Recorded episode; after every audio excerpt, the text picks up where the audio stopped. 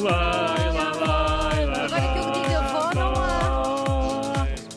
Avô, é? Da Joana. Leva.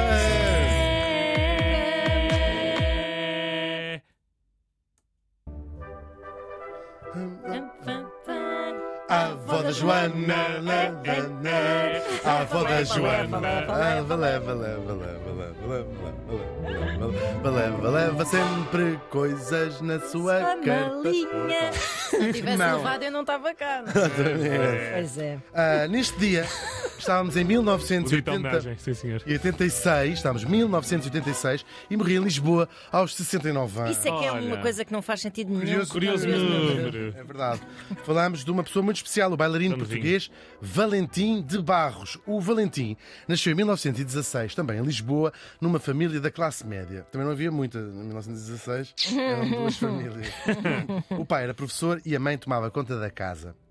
Era Casa, o que é que Assim estás era. a fazer, casa? Assim era. Ah, ele era o mais novo de uma pilha de, de irmãos, ele era muito protegido pela mãe desde miúdo, era o menino da mãe, e das notas que ela, que ela ah, escreve sobre ele, para além de dizer que ele era lindo de morrer.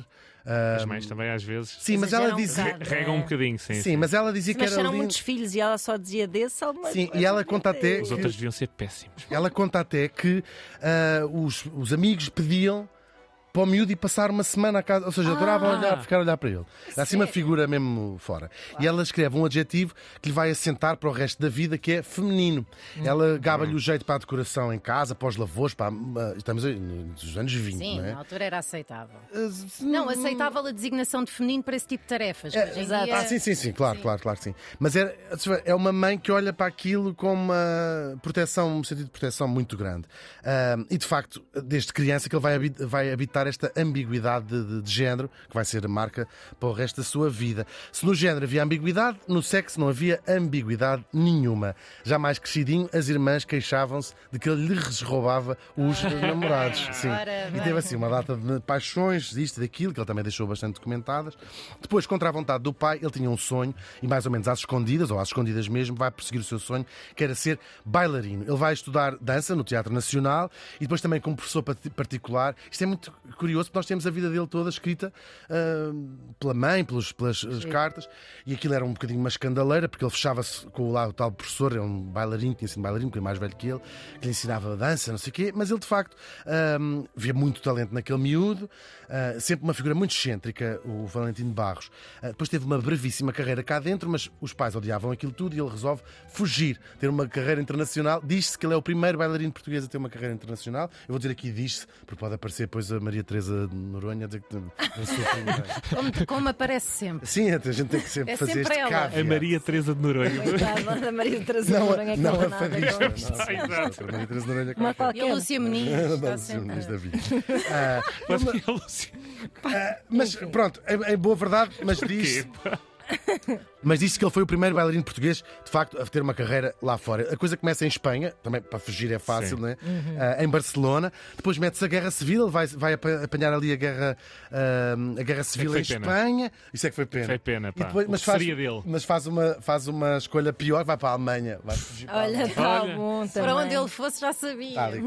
Ele vai dançar. tinha faro para a coisa. É mesmo, vai dançar em Berlim, também em Estugarda, vai ser de novo apanhado pela guerra e volta para Portugal. Não se sabe bem porque ele é deportado para Portugal e aqui começa o contacto dele com a polícia política, que vai tentar descobrir porque é que este português eh, foi deportado da, da Alemanha. Só que ele é uma figura cada vez mais excêntrica, então já voltou, vestia-se de mulher muitas vezes e eles, eh, nos relatórios, não conseguem eh, aprovar, dizer, porque não percebemos porque é que ele foi deportado, ele não fala muito sobre isso, eu acho que ele- achamos que ele é louco e por isso vão prendê-lo e vão levá-lo para o Hospital Psiquiátrico Miguel Bombarda, em Lisboa. A única doença que lhe diagnosticaram, e é a única que aparece e há de aparecer para sempre na sua ficha clínica, homossexualidade. E por causa dessa doença, ele vai morrer num quarto desse hospital depois de lá passar preso e afastado do mundo quase 40 anos. É verdade. Nesse tempo, além de viver fechado, ele foi operado contra a sua vontade, não é? Sofreu tratamentos de choques elétricos e depois foi sendo esquecido até que as únicas pessoas do seu mundo eh, serem os médicos e os enfermeiros que viviam com ele, são 40 anos que ele viveu no Miguel Bombarda. Eles fizeram-lhe uma variante da lobotomia um, e, ainda que tivesse escrito nos seus, na sua ficha clínica, diz ele não sofre de qualquer patologia e a única uh, diagnóstico que ele teve na sua vida toda foi facto a homossexualidade. Sim, é verdade. E se resultasse essa treta, Agora, ele não ficava lá 40 Mas não anos. resultou mesmo. Não resultou, não era uma escolha dele. Tal e qual, tal e qual, Ah. porque ele, ou seja, se aquilo. Se, não, se, não- se estava lá escrito que ele não tinha qualquer uh, uh, Patologia. patologia. Se era a homossexualidade que não a curou, porque os relatos de que ele se enfiava na cama com todos os outros pacientes são, bastante, são bastantes. É verdade, e está escrito pelo médico. Se antes se deitava com todos os pacientes, agora continua a fazer a Certo. mesmíssima coisa. Entretanto, ele passava os dias, cito aqui uma enfermeira, a fazer tricô rodeado de santos, pássaros e flores e a falar fluentemente e corretamente alemão, francês e espanhol e a falar da carreira que teve internacionalmente como bailarino, muito curta, claro. Depois, com o 25 de Abril, ele teve finalmente alta. Ele e muitas pessoas que viveram. Há, há muitos trabalhos sobre isso, ahm, sobre estas pessoas que viveram 40, 30, 50 anos Uma vida. presas, no- presas contra a sua vontade num hospital psiquiátrico. Eles tiveram alta, todos, com o 25 de Abril, só que não tinham lugar para onde ir e, portanto, a maior parte deles viveu ali e foi o que lhe aconteceu. Ele deixou-se lá ficar e para onde não tinha Assim, família. 40 anos depois. Não tinha ninguém, Claro. não tinha ninguém cá fora, claro. Ele ainda deu umas entrevistas a uns jornais, numa delas, nos anos 80. Escreve a jornalista Maria João Avilés, que o entrevistou. Tenho vontade de voltar para trás e de lhe explicar que não foi nem o hospital, nem o azar, não foi sequer a vida que o tornaram assim, mas penso que é melhor para ele continuar sem saber que fomos nós, que a culpa é nossa. Umas palavras bonitas da Maria João Avilés. Ele lá morreu no seu quarto do hospital, completamente anónimo, sem ninguém saber quem ele era. E depois, nos últimos anos, depois da homossexualidade deixar de ser primeiro um crime, depois uma doença, em 1990. Foi ontem, é É impressionante. verdade, é verdade. E só há muito pouco tempo é que as terapias de cura têm sido proibidas. Em Portugal são proibidas, mas não são em todos os sítios sequer da Europa.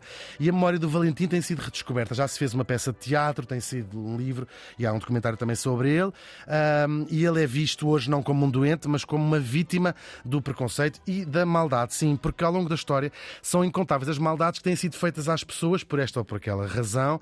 Ahm, e, e- e são sempre ah, as pessoas que são diferentes daquilo que ah, é uma, essa indefinição que é a chamada maioria. Como perturba, vamos aniquilar. Tal e qual. E essa maioria ah, assenta, se pensarmos bem, a sua existência na exclusão de tudo o que seja diferente da, sua, da maioria. Exatamente. Ainda que eu que volto a dizer, é uma coisa abstrata o que é uma maioria, não é? Claro. Claro. Ah, que o É façam. normalidade. é? Tal e qual. Que o façam por medo do desconhecido é uma coisa. Que o façam quase sempre contra os mais vulneráveis é a prova de que a maior parte das pessoas são uma merda. O Valentim de Barros morreu faz hoje 37 anos.